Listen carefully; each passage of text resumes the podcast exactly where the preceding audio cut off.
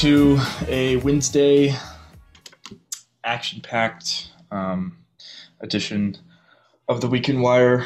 Aro on Zoom as always. Um, just finished telling me about his Bomani Jones. Um,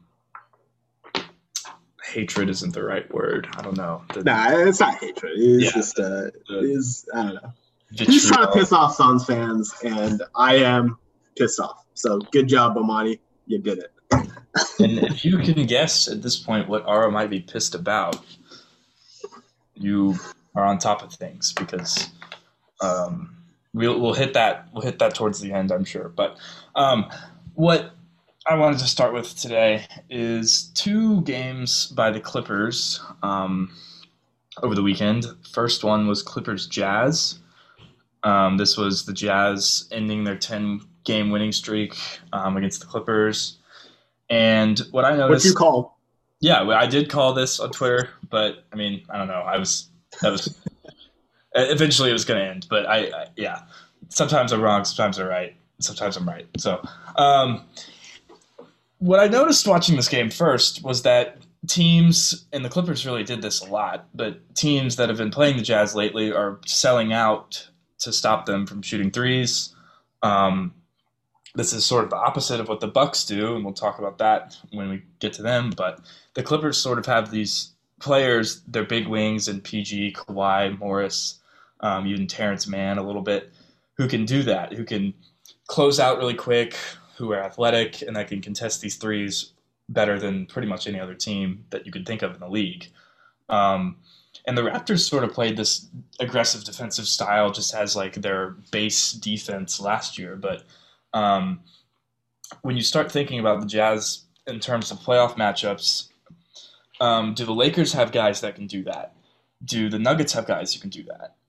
And do the Suns have guys that can do that? These these top teams in the West, um, I would say that the Clippers are more equipped to to stop to contest those threes. That is so much of the Jazz offense, probably better than any other team that they're going to face in a potential second round or conference finals. Um, obviously, like the talent level of the Lakers and some of the the guards of Phoenix are are, are going to be problematic. Um, same with same with Jokic for Denver, but I think in terms of stopping the Jazz offense, you would have to think the Clippers might be the best equipped to do that. Yeah, I think the Lakers are the only other team that I could really make a case for being better, maybe. Um, just with like guys like Caruso, uh, Wesley Matthews, um, KCP, uh, and then obviously with how locked in LeBron is, um, and then having AD inside. But uh, yeah, I think the Clippers just have that like sort of length that can can bother some of the the bigger shooters that the Jazz have because like a lot of the Jazz shooters aren't really guards. Um, when you think of a guy like Joe Ingles, when you think of Bogdanovich, a little bit a little bit taller. Um, so I, I don't know. Um, I, I think the Lakers might be the only other team that, that really has a case uh, that they could have a better defense against Utah and might match up a little bit better overall. But uh, I think this Clippers team, I mean, this this is the kind of team that I think they're built to try and stop.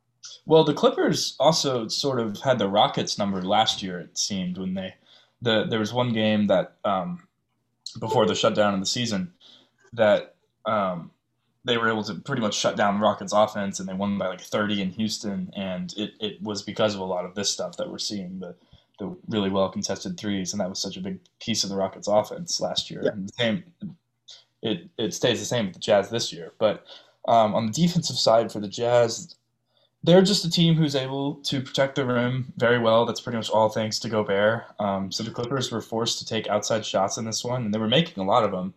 Um, it, it felt like at halftime the Clippers had dominated the game, but they were only um, up eight points because the Jazz were really just protecting the rim that well. Um, and it's hard it's hard to open up a big lead on these guys because of the, the three point shooting um, and how well they're able to protect the rim. You're not it's you're not going to go on a lot of runs against this team, or they can go run they can go on runs against you.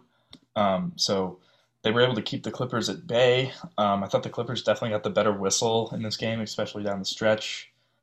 Um, but Ka- Kawhi had a big third quarter. Um, he had 12 points. It was a pretty overall. This was a really intense game, low scoring. This is probably one of the most I, I wouldn't say entertaining games that I've seen this year, but um, definitely one of the most insightful, just in terms of like what I'm expecting to see come um, May and June for the playoffs. But um, there's guys like Terance Mann on the Clippers. He made some big plays. He plays really hard. The whole Clippers bench is still pretty good, despite losing maybe its best piece last year in Harrell to the Lakers. Um, and Lou Williams is still a guy that a lot of people forget about. He's still a threat, even though you can't you can't attack him on defense. But the Jazz don't really have the Jazz. That's not really going to be their mo. They don't really. They, would rather just stick to their offense and sort of get the. Yeah, get they the, don't hunt mismatches like that. Yeah, they're they're sort of they're sort of wanting to stick to their flow because their their offensive flow is really that good with all the shooters that they have. Um, Lou Williams and Marcus Morris shot really well for the Clippers in this game. Morris especially had some great plays in the fourth to basically win the game for them. Um, and even the Clippers were able to defend the Jazz's amazing half court offense at a pretty high level, which is hard to do when you consider they have the great shooters, they have all the misdirection with the screening, um, getting guys open for threes with the curls and little actions like that. And then they have the lob threat and Gobert. So that's really three things that you have to worry about on top of Mitchell just being isolation threat. So um, I was pretty impressed with the Clippers defense. Um, and then on the offensive side, they went on a seven to seven to zero run in the fourth to basically put the game away. Um, the Jazz just couldn't catch up in the last four minutes, and that was partly I thought was because um, of Gobert not really being able to take advantage of Morris in the paint and being able to score on him. This is something that we've seen with Gobert um, going back to those Rockets playoff matchups where he just wasn't able to capitalize on the smaller uh, centers and basically got played off the floor. Um, I mean, he doesn't have a ton of post game. No, so he doesn't. Not, yeah. he's not. Yeah, he's not someone who's going to um, be pivoting around and doing you know like dream shakes to to get um, space down there. And he and he, he just wasn't really able to take advantage of Morris offensively. Um, and then when Morris is on the floor, they sort of had him playing five, and he was able to draw Gobert out to sort of mitigate that that big rim protection that I mentioned earlier. So um, yeah, this was a really interesting uh, matchup, and Kawhi was able to put it away with two offensive rebounds in the fourth. Um, but the main takeaway that I had was that you have to play really, really well to beat the Jazz any given night. Um, and the Clippers shot shooting as well as they did in the first half. Um, they played uh, really good on defense and still could have very easily lost this game. And from the shooting performances that you got from Lou Williams and Marcus Morris, um, it just reinforces the fact that it's going to take a lot to beat this Utah team any night um, with all the shooting they have, all the weapons, and then the, the great defense that they've had for the last three or four years. So, um, yeah, I think I, I think if these two were to meet in the playoffs, um, I, I, it would be very interesting. I hope this is a matchup that we eventually get, um, because I, I do think the Clippers are one of the teams that, like LeBron versus the Jazz, he may just be able to dominate them, but I think the Clippers have a few more um, have a few more interesting ways that they can attack this team, and um, the Jazz still have they have the history with uh, Paul George and uh, Donovan Mitchell, and so I think that's that could just be a really fun matchup. Um, yeah, anything on the Jazz before we before we move on because we got another Clippers game. Uh, the only thing that I, I, think I wanted to mention is that the, the Clippers do kind of match up hunt um, and, and, mismatch hunt a little bit, um, and I know they did it a lot in the game that we're about to talk about, uh, the Nets game. Um, but that's kind of tough to do on the Jazz, um, which kind of I, I, guess like slows them down a little bit. Plus with the rim protection of Gobert, like you can't really reliably uh, get to the rim and score uh, like you can on, on some of these other teams when the Clippers do mismatch hunt. So uh, it is like an interesting little, I guess, like chess match between the two teams to to kind of see. Like it might not be the high scoring affair that you would think of a Utah like playoff series. I think this one would be a little bit more slow, uh, a little bit more drawn out, and I, I think that that does sort of shift it towards the Clippers' balance. Yeah, I think I think especially with Kawhi um, being able to pick his spots and slow, to slow the game down, doing the, the little mid range shot that we've seen from him so many times, where he just knows he knows how to get to his spots. Um, I think they could go a long way for them. Um, but that that Clippers Jazz game was on a Saturday. The next night was Clippers Nets, so second night of the back to back for the Clippers. Um, the Nets were still without KD and still are, um, I think, for the next two or three games. But um, um, so sort of disadvantage going in for both teams, but. Um, Harden and Kyrie looked just fine together, um, and they they were pretty comfortable even without KD. Um, and I think I think that this KD injury may have may have been a a blessing in disguise just for those two getting accustomed to each other. Because KD, you would think that he's he's able to fit in with a larger cast of players compared to those two. Um, but the fact you that can Kyrie, you can drop him into whatever. yeah, yeah, the, the fact that Kyrie and Harden are sort of more like ball dominant, and it, it seemed like those two were the ones that that would actually have issues maybe gelling together. But that that has been an issue for the Nets, and that, that's a really positive sign. Um, this Nets team also this this is kind of something I wanted to mention. It seems like they're a lot more likable than these super teams that we've had in the past. Um, I don't know. Uh, If, kind of. I don't know if that's a result of having no fans, but I feel like the, the perception of them is higher than the Heat with LeBron, um, higher than the Warriors certainly. The I just- Warriors one I don't fully understand. Uh, like post KD, I get it, but uh, pre KD, like that team was pretty likable because it was. No, like, I, I- a yeah, I. I think everything leading Um, up to to summer of 2016 was pretty Yeah, positive. Uh, I just think once they got KD, the perception immediately became negative, and Yeah. even um, you could you, maybe if you call those LeBron Cavs teams super teams, I don't really know if you can say that, but um, kind of. They, yeah, they tried to. I think yeah, I think that this Nets team is pretty likable, um, and that's that's it's kind of remarkable given given how much hate Kyrie, Kyrie, KD, and Harden have gotten respectively over the years. Yeah, I feel like now at this point in their careers, especially like with Harden not having a ring, it kind of makes him sort of likable. And he was sort of like, I guess, the only guy that really brought the fight to the Warriors too. So it's like kind of that plus like, okay, we want him to get a ring. Like he's kind of one of those superstars that still doesn't have a ring right now in the league. Um, like Yeah. established superstars that's been in the league for a long time, has made playoff runs and still doesn't have a ring. Um, and, and then Kyrie, I mean, that, that's been the, I guess, you know, craziest shift to me is how like the perception of him from his Boston era um, and failing in the playoffs with them to now he's a liked guy and the media really portrays him positively. Um, and, and even I, think I, don't know, like the league's kind of become a little bit more accustomed to and like supportive of some of the quirks that Yeah. he has, if that makes sense. Yeah, I would, like, I would, yeah, I would say the league has probably become more supportive of like player movement and super teams in general, but Yeah. um, also especially like with these guys, like because KD like made this like KD formed a super team and he didn't get really hate for it because I guess like maybe there's just more unknown with this Brooklyn team. Yeah, know. I, I, think that. Well, this Brooklyn team is also not the de facto. They're going to win the title, pretty much Oh, no. That the Warriors were um, in their heyday, and Yeah. um, And like we thought the Heat were gonna be. yeah, yeah, yeah. exactly. And I I also think that um, there's a lot less talk about like whose team is it, and that was something that we saw a lot with um, the Warriors with KD and Steph. There was always the back and forth between them, um, especially towards the end.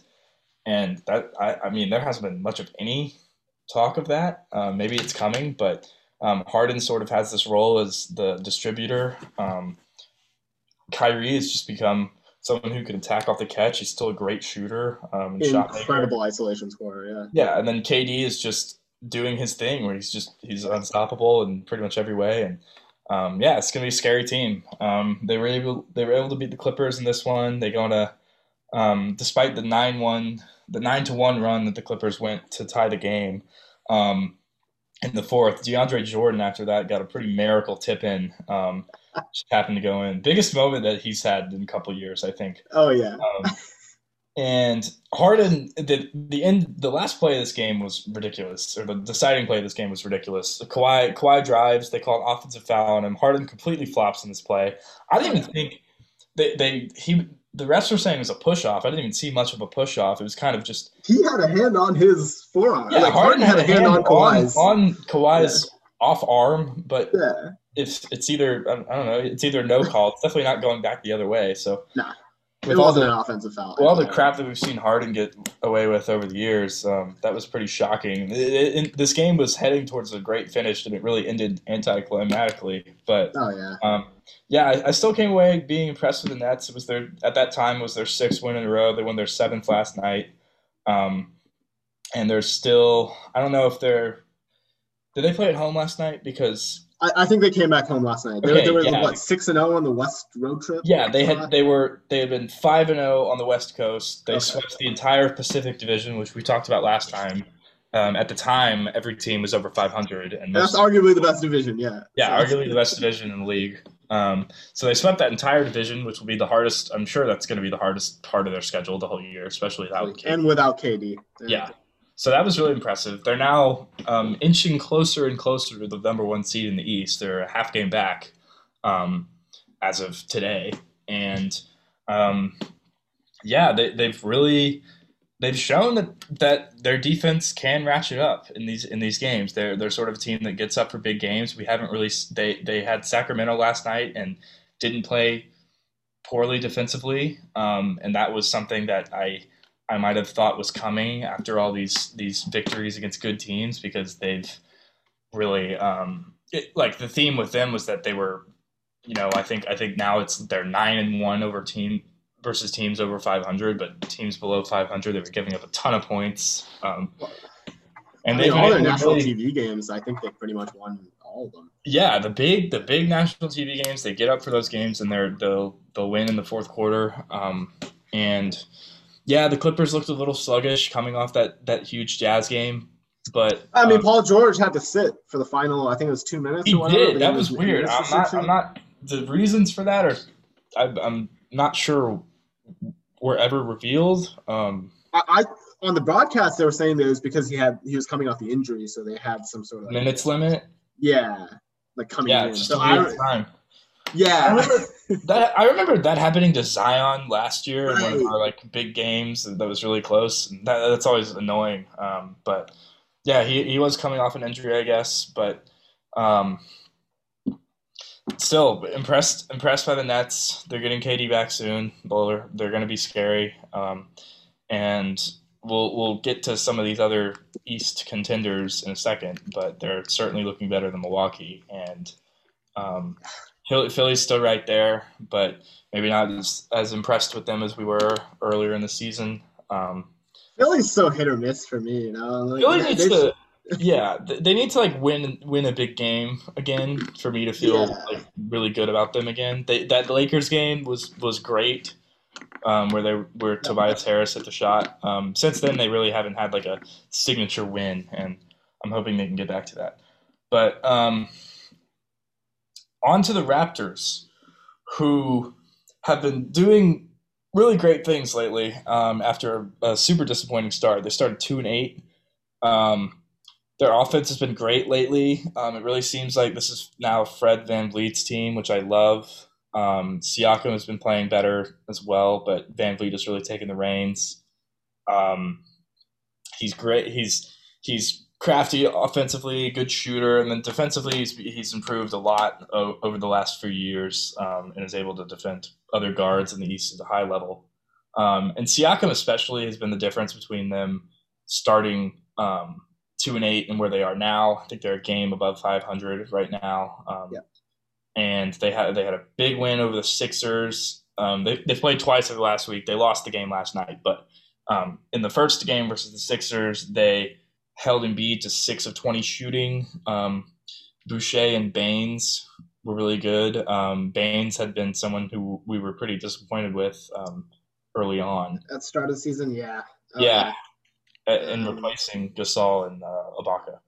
right. He, he doesn't have maybe the passing ability um, of, of especially Gasol, but uh, yeah, I, I think we thought that his shooting would translate a little bit better, um, but uh, it didn't towards the start of the season. But I, I think he's trying to figure it out too. And part of that, yeah, I mean, new team, new system. Uh, Nurse's system especially is, is different, so it's kind of tough to yeah. Well, they're they're they're doing their thing like did, like we saw in the playoffs, playing around with different defenses, um, and it really takes teams out of their rhythm. Um, they beat the they beat the Bucks twice, and we'll talk about the Bucks in a second. And it just goes to show you um, when you have a culture like they do um, in Toronto, I guess Tampa Bay now, which is even more impressive, I guess. Um, you, you would think that your top three NBA organizations in some order are probably um, San Antonio, Toronto, and I guess Golden State. Um, yeah, Golden State recently. I think Boston is up there, maybe with a shout. Um, those are really the only other two teams that I can really think of. Yeah, if, if you go back over the last five years, those are the top three for wins, um, just total wins, regular season, playoffs. So they've been consistently good. Um, the Raptors are able to. Raptors very much like the Heat are able to find guys um, that are either undrafted or coming out of the G League or late in the draft that can contribute for them. Um, even coming off of injuries, they've had their Terence Davis issue, which um, I think believe they're going to cut him from the team, but uh, um, I don't know what they ended up doing. Yeah, what they end up planning on doing. Yeah, so that that's that's a that's a sore spot for them. But um, yeah, Boucher has been really good. Um, VanVleet is sort of settling into being the primary creator for this team. It's not really Lowry's team anymore, I would say, um, and that's that comes with him sort of transitioning to um, the different stage in his career. Um, and there's there's been some trade talk with him too, which I don't know how much truth there is to that, but um, it feels like he's going to be in Toronto for the for the rest of his career. But I, I don't know. I mean, things change pretty fast in the NBA, so yeah, I, th- I think the, Masai, who is the Raptors GM, um, yeah. had like I wouldn't put anything past him in trying to improve, trying to improve the team. So, Especially like at this point, like this might be one of like the last two years that Lowry has like yeah value in the trade market um, yeah. that is worth getting getting back. Well, for suitors for Lowry, I think there's there's Philly, there's Philly potentially, um, and Clippers, Clippers teams that need a point guard. I think yeah, we mentioned him with the with the Clippers last time. Um, yeah. But yeah, there's there's a couple teams um, out there. I, I don't see him getting traded. Um, that will probably become a lot more clear in the next couple of weeks. But yeah, I, I don't think he gets traded this year. Um, but again, you never know. Right? Now, I mean, I, I, think now that they're sort of starting to make a run here and right. playing better, he's less likely to be traded. So they can just see if they get a playoff matchup that they like and. Eventually move on. They were super close to making the Eastern Conference Finals last year. So um. OG's been really good as well. I know. Yeah, we, uh, yeah. OG, OG's great. He's three and D player, like much like uh, your Mikal Bridges. Uh, so, yes. Yeah. He's a lot more confident on the offensive end now too from the little bits that I've like seen. OG is. Um, from yeah, the little yeah. bits that I've like seen um, of the Raptors. Yeah, even yeah, Powell starting in his place has been um, a good piece for them because OG, OG, was out for a little while. Yeah. But, yeah. Um, okay. Moving on to the Bucks, who the Raptors beat um, twice over the past week. Um, Nurse just has like Giannis's number. Yeah, he does. he knows how to stop him. Um, and the, the, Raptors have a bunch of guys who can step in and contest a lot of his shots. But um, they missed Jrue. Um, their their offense hasn't really been the problem outside of those Raptors game. They they've they've missed Jrue Holiday um, mostly on defense. They've fallen to the middle of the pack in defensive rating. Um, I think at, at, the as of the beginning of the week they were um, sitting at 13th. Um, and big drop. Big drop. That's a huge drop from where they were the past two seasons because they've been number one over the last two regular seasons, um, and that's was because of their strategy, which we'll talk about in a second. Um, that is, it's sort of this gamble where they go all out and protecting the rim, and that's with Lopez, Giannis, um, and really, uh, really everyone playing their part to sort of contest these shots at the rim, while letting shooters um, shoot threes and either contesting them late or not contesting them at all, just sort of trusting that they will miss. But um, that has not worked this year. There's been a lot, the three point shooting numbers across the board, if you're just looking at the whole league, have been a lot higher. Um, and that may be a result of these players shooting in empty gyms without fans. There might be less pressure. Yeah, I don't know, um, but it, the strategy that the Bucks have been have been doing hasn't really worked for them um, this year, and their defensive rotations where they're closing out on shooters, they tend to cut them short, and they're not really aggressive with that. And that was something that that the Raptors and the Clippers and that Jazz game were doing pretty well of of contesting those shots. The Bucks don't really do that. Um, a big issue, the biggest issue for this personnel wise is Brook Lopez. He's he's only getting old, he's only getting older. He's slower. He's not shooting the ball nearly as well as he did. Um, we thought he sort of had an outlier year last year where he was shooting poorly because in 2019 he was really good from three, um, but he shot just as poorly as he did last year this year from three. So that's hurt them a lot because he's he essentially now he's just kind of this slow body who he kind of shuffles around. Yeah, he shuffles around. He has these laboring steps. closeouts are incredibly slow, um, oh, and he doesn't have that much to offer anymore offensively besides offensive rebounding. Because um, his, his yeah, three, if he's not shooting well, his value is yeah, his three isn't going down. His value is just declining. He's just getting older, um, and they they can't move the shooters that they're actually choosing to close out on are the ones are the better shooters and the problem is if if he's the guy that's doing the X out or the closeout, um, he does he simply does not get there fast enough. Um, and so you've seen these teams just been able to to rack up threes against the Bucks, and Giannis is still really good defensively, but he can't do everything. Um, and their offense is still their offense is still good. It's just the defense that needs to pick it up, and that was not an issue that I think we saw coming out of this yeah, team? I, I, thought their defense would be better, right? He add in Jrue, like, not, maybe not better, but at least like staying at the same level um, as past years. And I mean, yeah, obviously with him out, like it's it's different, but uh, it's I don't know that that's a concerning sign because like the defense was always kind of the, their calling card in a lot of ways and like transition and um, if they're kind of going away from that, then you know this team isn't incredibly like this team has a lot of talent on the offensive end, but it's not an incredible half court offense team. Um, it never has been.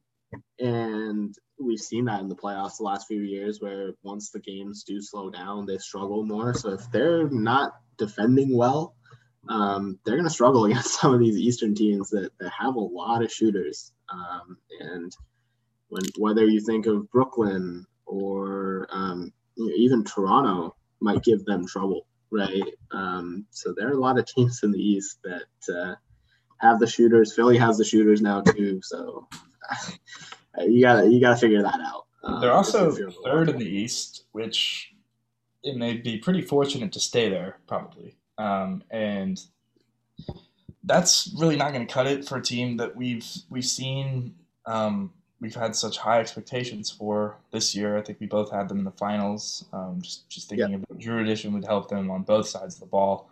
Um, but yeah, this is a team that really it typically has excellence in the regular season, you know, um, and that hasn't been that hasn't been the case this year. Um, they went on a five five game losing streak over the past couple weeks. Um, you never see that. Yeah, that's pretty unacceptable for a team that, that has those high aspirations like they do.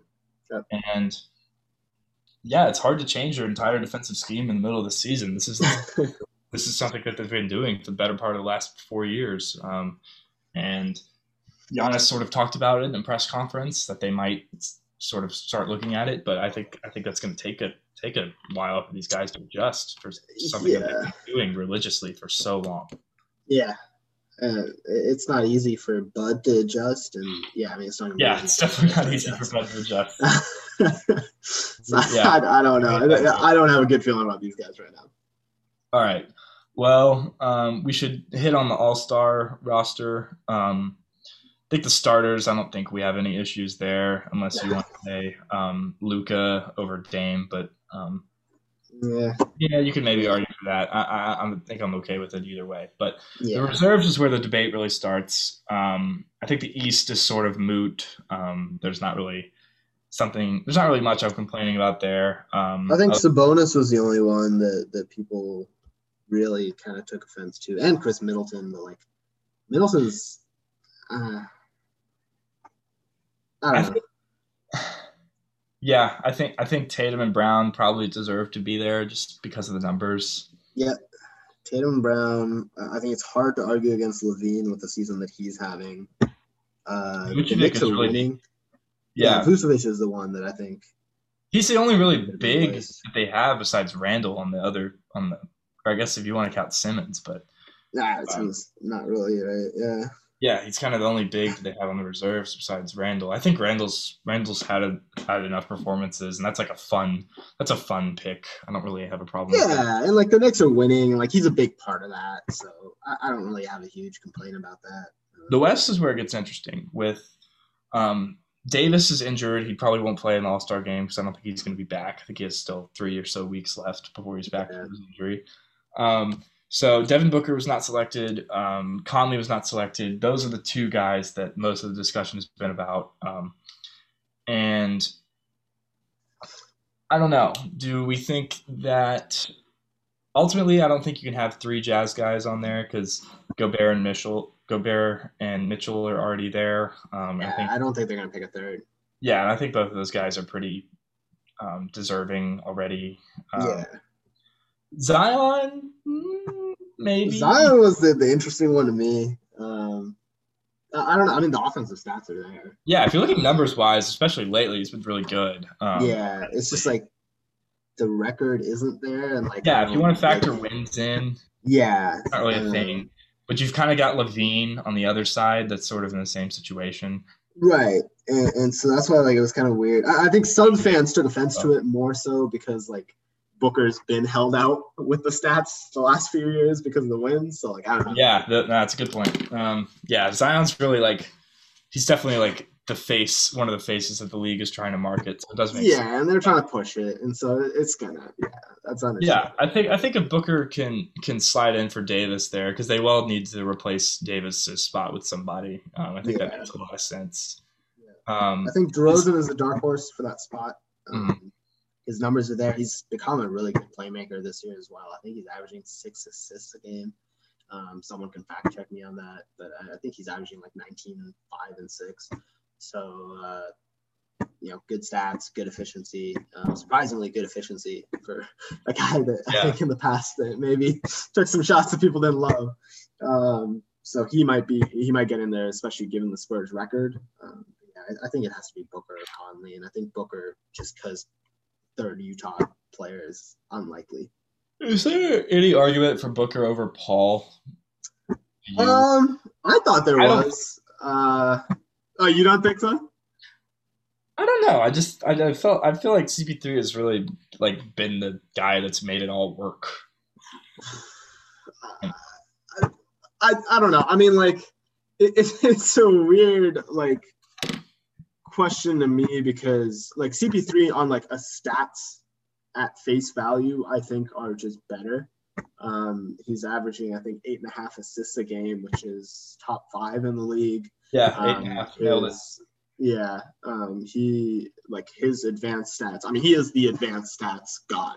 Yeah, right? Um, Him and he- his right? win shares, yeah, uh, you know, VORP, uh, box score, plus minus, whatever you want to look at, like you know, offensive, defensive rating, all that stuff is like Chris Paul's wheelhouse. That's what he does.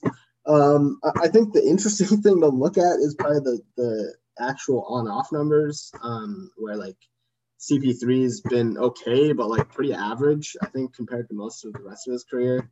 Um, I, I don't think he's actually a plus right now. Uh, neither Booker or Chris Paul, I think, are pluses right now um, Yeah. for the Suns. Um, Booker is in this weird spot where like his defense is really, really holding him back because I think he has like his on court, the offense on when he's on the court is the best um, out of any of the players on the Suns, but his defense I think is the worst, and so that just kills a lot of his advanced stats um, that look a lot at, at defense and like steals, blocks. He doesn't really get steals. He doesn't get blocks, and so like that just hurts him.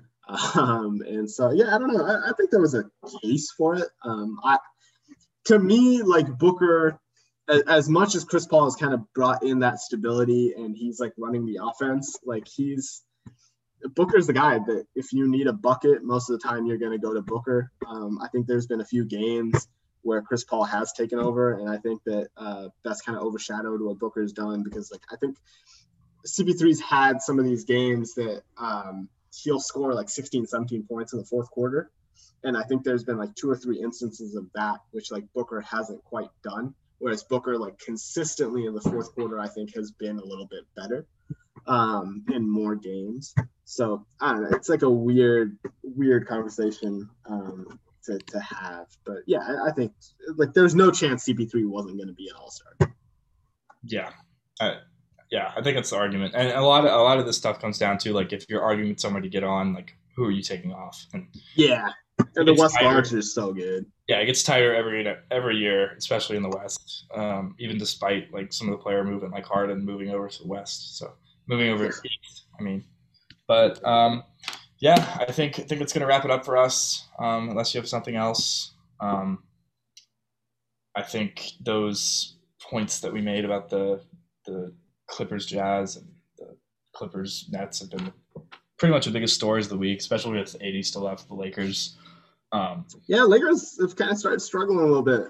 Yeah, they have. They've, they've slipped yeah. a little bit. Um, and the, the thought with them when when that happened was, oh, they'll be fine, and it kind of hasn't been the case. So yeah, um, yeah, I, I think that I think that um, there might be some trouble coming. Um, this, this, definitely helps the Jazz in, the, in terms of getting the one seed. Um, and the schedule released today, um, I haven't really looked. The second half of the season schedule was released today. I haven't really looked too closely at it, but um, certainly there's there's going to be teams that have a harder strength of the schedule coming down the stretch, and, and really like your last five games where other teams are going to be resting guys or not could really matter in playoff positioning. So yeah, um, that'll be interesting. But um, yeah, no gambling corner today. Um, I'm taking a break for the foreseeable future, which means like probably till March Madness. But um, yeah, um, so stay safe out there with your gambling. But um, we'll be back next week. All right.